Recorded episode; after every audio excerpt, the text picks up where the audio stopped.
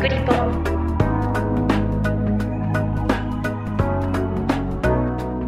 この番組はすべての都道府県や海外約50都市に取材拠点があり全国の新聞社や放送局海外メディアにニュースを配信している共同通信社がお送りします。キクリポでは共同通信が発信するウェブコンテンツ47リポーターズを執筆した記者に記事の内容や取材の経緯、裏話などを同僚である記者が聞いていきます。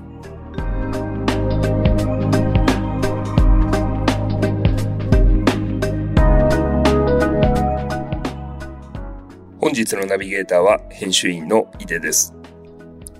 今日はですね、街の本屋さんがどんどん減っている中、独特の戦略でお客さんの心をつかみ、遠方からもわざわざお客さんが訪れているという大阪の一風変わった小さな本屋さんのお話です。お話を伺うのは取材した共同通信大阪社会部記者の田中楓さんです。田中さん、よろしくお願いします。よろしくお願いします。えこの流昇館書店なんですけれども、もう少しその何が特徴なのか教えていただけますか？えっと、もう本当に見た目は街角のビルの1階に入った小さな本屋さんなんですけれども、一歩店内に入るともうレジのすぐそばに店主の二村智子さんというもう本当に穏やかな笑顔がぴったりの女性が座っていらっしゃって、こう気さくに声をかけてくれるところから始まるんですけれども、どんな本がいいかなというふうに本当にもう気の向くままに店内を眺めていると、この二村さんが今どんなお仕事をされているのかとかどういう状況ですかっていうふうに語りかけてくれてその会話をヒントにその人におすすめの一冊を選んでくれるそこがとても素敵な本屋さんのポイントかなと思います。自分の好きそうな本をお客さんが好きそうな本を本屋さんのその店主の二村さんが二村さんでいいんでしたっけ？はい二村さん。が選んでくれる提案してくれるっていうまあなんかコンシェルジュ的な感じですかね、今風に言うと。そうですね。二村さんご自身はノンフィクションの作品を好んで読まれるということなんですけれども、えーと、もうその自分の好みだけにはとらわれずたくさん本を読まれていて私なんかは育児から復帰したてだったので自分の本と子供の絵本と全く対象年齢が違う本を探しに行ったんですけれどもどちらもぴったりの一冊を話を聞きながら選んでいただきました。ちなみに田中さんはどんな本を選んでもらったんですか？私はですねちょっと衝撃だったんですがあの育児にちょっと悩んでる時期だったので、うん、ちょっとこう子育てに関して何かいい本ないですかとお尋ねしたところ、うん。こうやっぱり育児の指南書とかそういったものが出てくるのかなと思ったらあの実はあの犯罪を犯した死刑囚を主人公にしたノンフィクション作品で、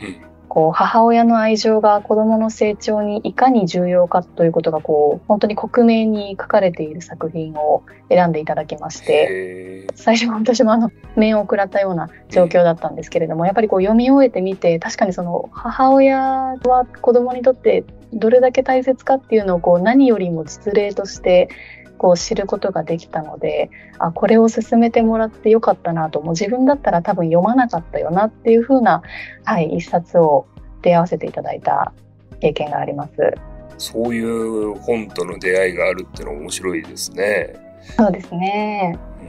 うんちなみにお子さんには何を選んでもらったんですか？えっと、ちょうど風邪で保育園を休んでる時期だったので、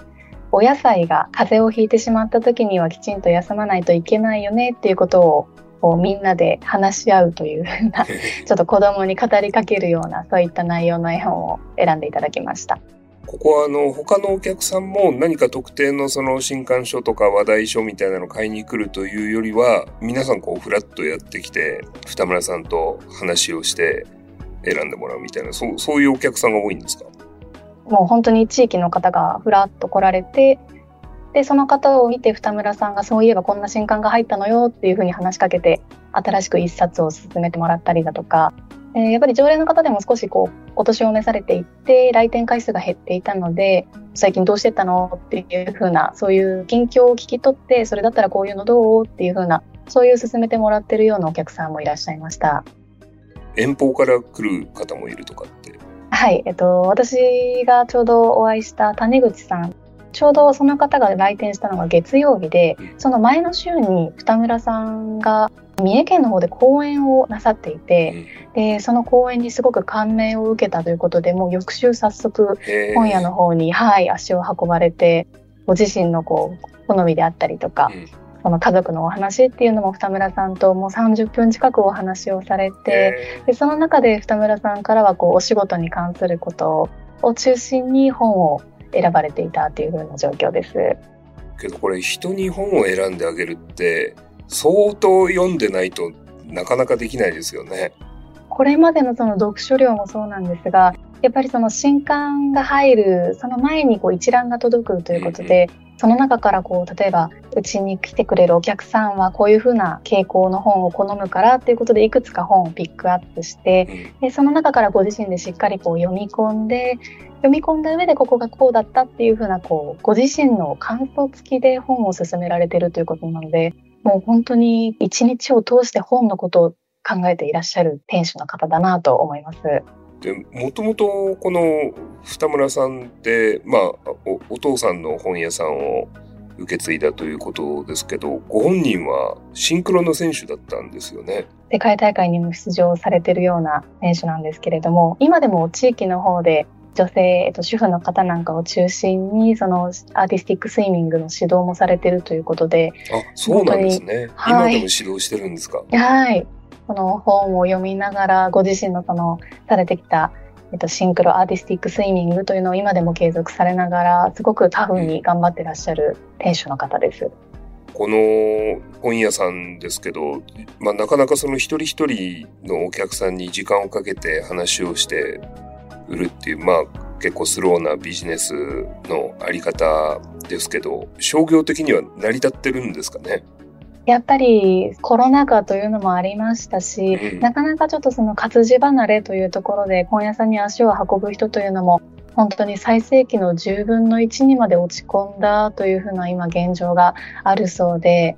お父さんがされていた時にはその1日に400人近くいらっしゃってたのが、はい、もう今では4 5 0人ぐらいにとどまるということなのでやっぱりちょっとこうなかなか厳しいところはあるのかなというふうに私も取材をしていて感じたんですけれどもお客さん個人個人とのつながりというのをすごく大切にする本屋さんなのでもちろんその来店足を運ばれた方に対してもそうなんですが1万円選書という取り組みを始められていましてえっと、はい、1万円選手北海道でもうすでに取り組みがなされていたので、それを引き継ぐような形でやっていらっしゃる、えっと、それを真似するような形でやっていらっしゃるんですけれども、うんはい、その1万円以内でその人にぴったりの本を選ぶということで、まあ、これもコロナ禍に取り組みを始められたということなので、まあ、やっぱりちょっとその本に対してその皆さんの関心がないんじゃないかっていう中で始めた取り組みなんだそうですが、募集を始めたところ500件近くその応募があって、500件はい。なので、その500人分の本を選ぶというのもとても大変な作業なんですが、やっぱりそういった多方面で、えっと、本に対してこう向き合うという活動が少しずつお店の収益にもつながっているんだろうなというふうには感じています。1万円選書っていうのは、えっ、ー、と、自分のなんか好みとかを言うわけですかね。えっと、アンケートがあるそうで、普段読む本の状況、それから例えばお仕事であったりとか、育児、介護、えー、今悩んでること、なんかそういったことをこう、アンケートに書いてもらった上で、北村さんがおっしゃっていたのは、その処方箋のように、お一人お一人に本を選びたいんだというふうなお話が印象的でした。うん、処方箋ね、お医者さんのような漢方医みたいなイメージですかね。そうですね。なんかこう、じわじわと効いてくるような、はい、そういうのを選ぶっていう。しかし、なかなか写真見ると、かなり小さな本当町の本屋っていう感じで、それで500件も注文が1万円の本の注文が来るっていうのはなかなかすごいことですね。そうですね。本当に本屋さん自体は13坪というとても小さな本屋さんなんですが、もう本当にその1万円選手の方のアンケートが閉じられたファイルがたくさん並んでいるのを見て、本当にお客さんがたくさんいる本屋さんなんだなというふうに実感しました。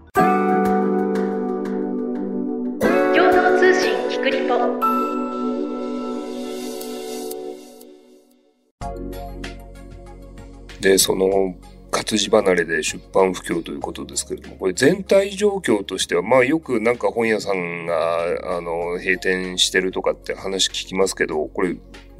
日本全体ではどうなってるんですか？やっぱり本屋さんの減少というのは、えっと、実際にあるのかなというふうに思っていまして、私が取材をした中で、その2022年度の全国の書店数は、やっぱりこの10年間、10年前と比べて3割減少したというふうに、えー、教えてもらいました。で、これはやっぱりその小規模書店さんだけでなくて、大型書店さんでもやっぱり撤退を余儀なくされる、そういった書店場所っていうのもあるということなので、やっぱり大きさに関わらず本屋さんが少しずつ減っているというふうな現状はありそうですね。10年間で3割お店がなくなったと。これっていうのはその人々が本を読まなく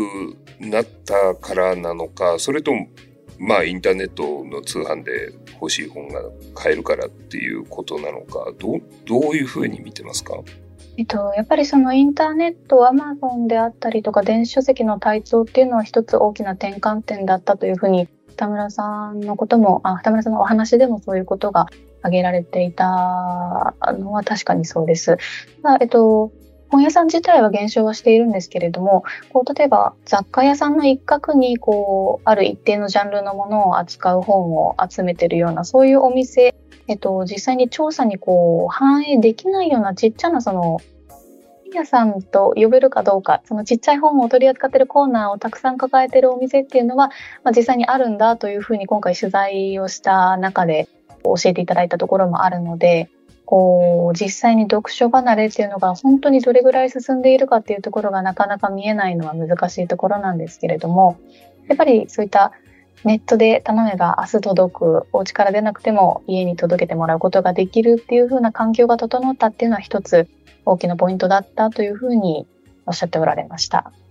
なるほど。で、まあそんな中、この、まあまさにね、お店に来たお客さんとの会話なんていうのは、こう、リアルに店舗を構えてないとできないことだと思いますけど、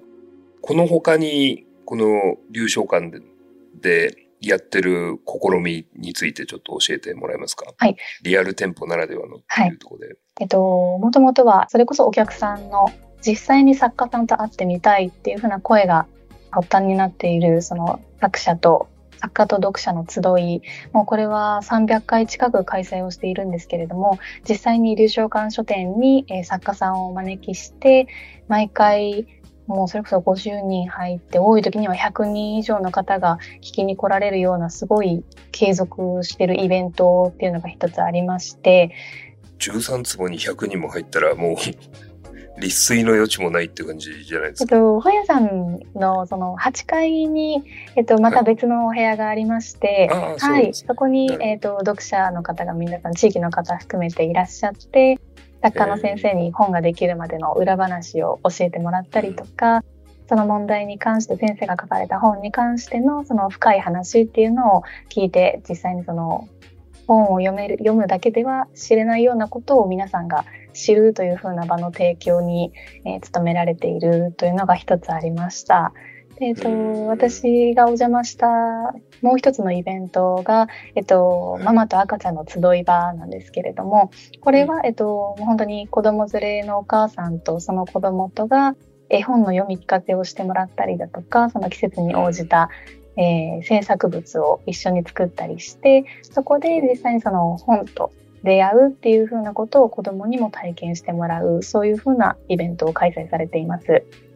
何か一緒に物を作ったりとかっていうと、もはやかなり本屋さんの範疇を超えた活動をしてるわけですね。そうですね。でもやっぱり絵本を読んで楽しそうに子供がしている。で、その流れでこういろんなものも作って思い出として持ち帰るっていうふうな一連の流れがすごくその親子に、えー、好評を得ているようで、やっぱりお母さんも絵本がたくさん、それこそいろんなジャンルありすぎて、子供にどれを選んであげたらいいかわからないっていう風なお声がたくさんあるということなので、まあ、そこでこう読み聞かせしてもらったものの反応を見て買ってあげたりとか、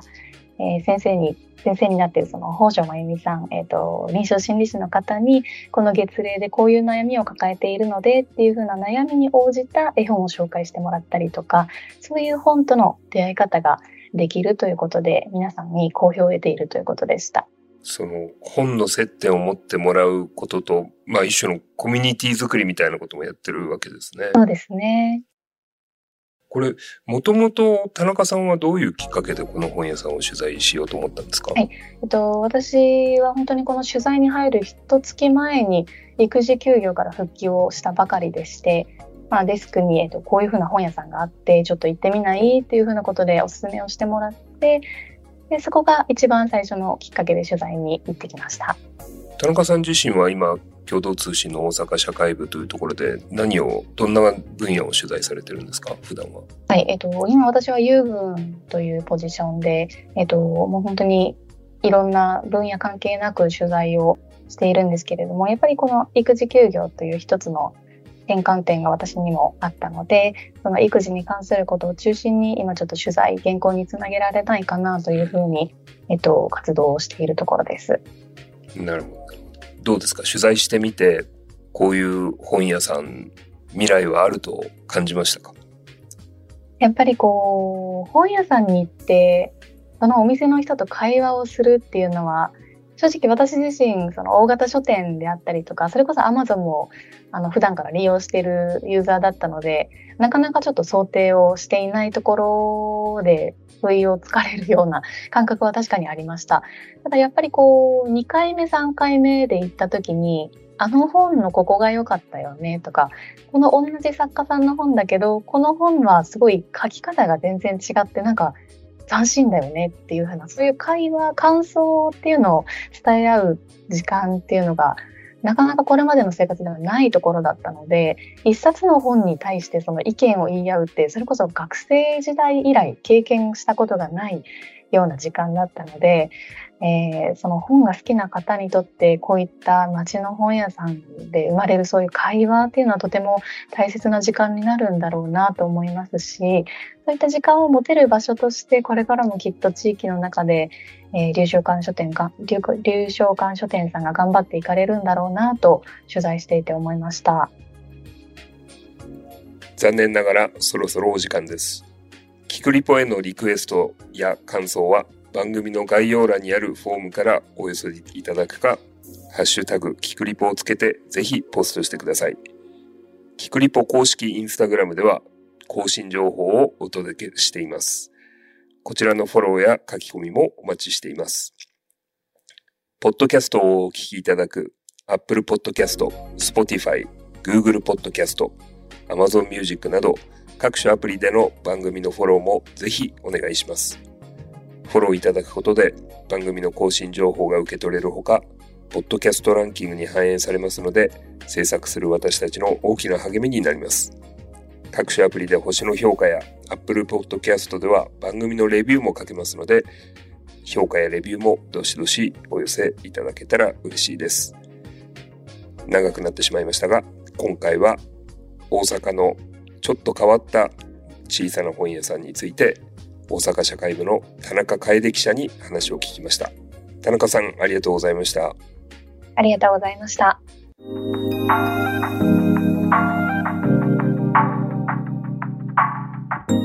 いかがだったでしょうか？共同通信キクリポでは、リスナーの皆さんからのご意見ご感想をお待ちしています。番組の概要欄にあるメッセージフォームからお寄せください。ハッシュタグ、キクリポをつけたつぶやきや、キクリポ公式インスタグラムへのメッセージも大歓迎です。番組やインスタグラムのフォローもぜひお願いします。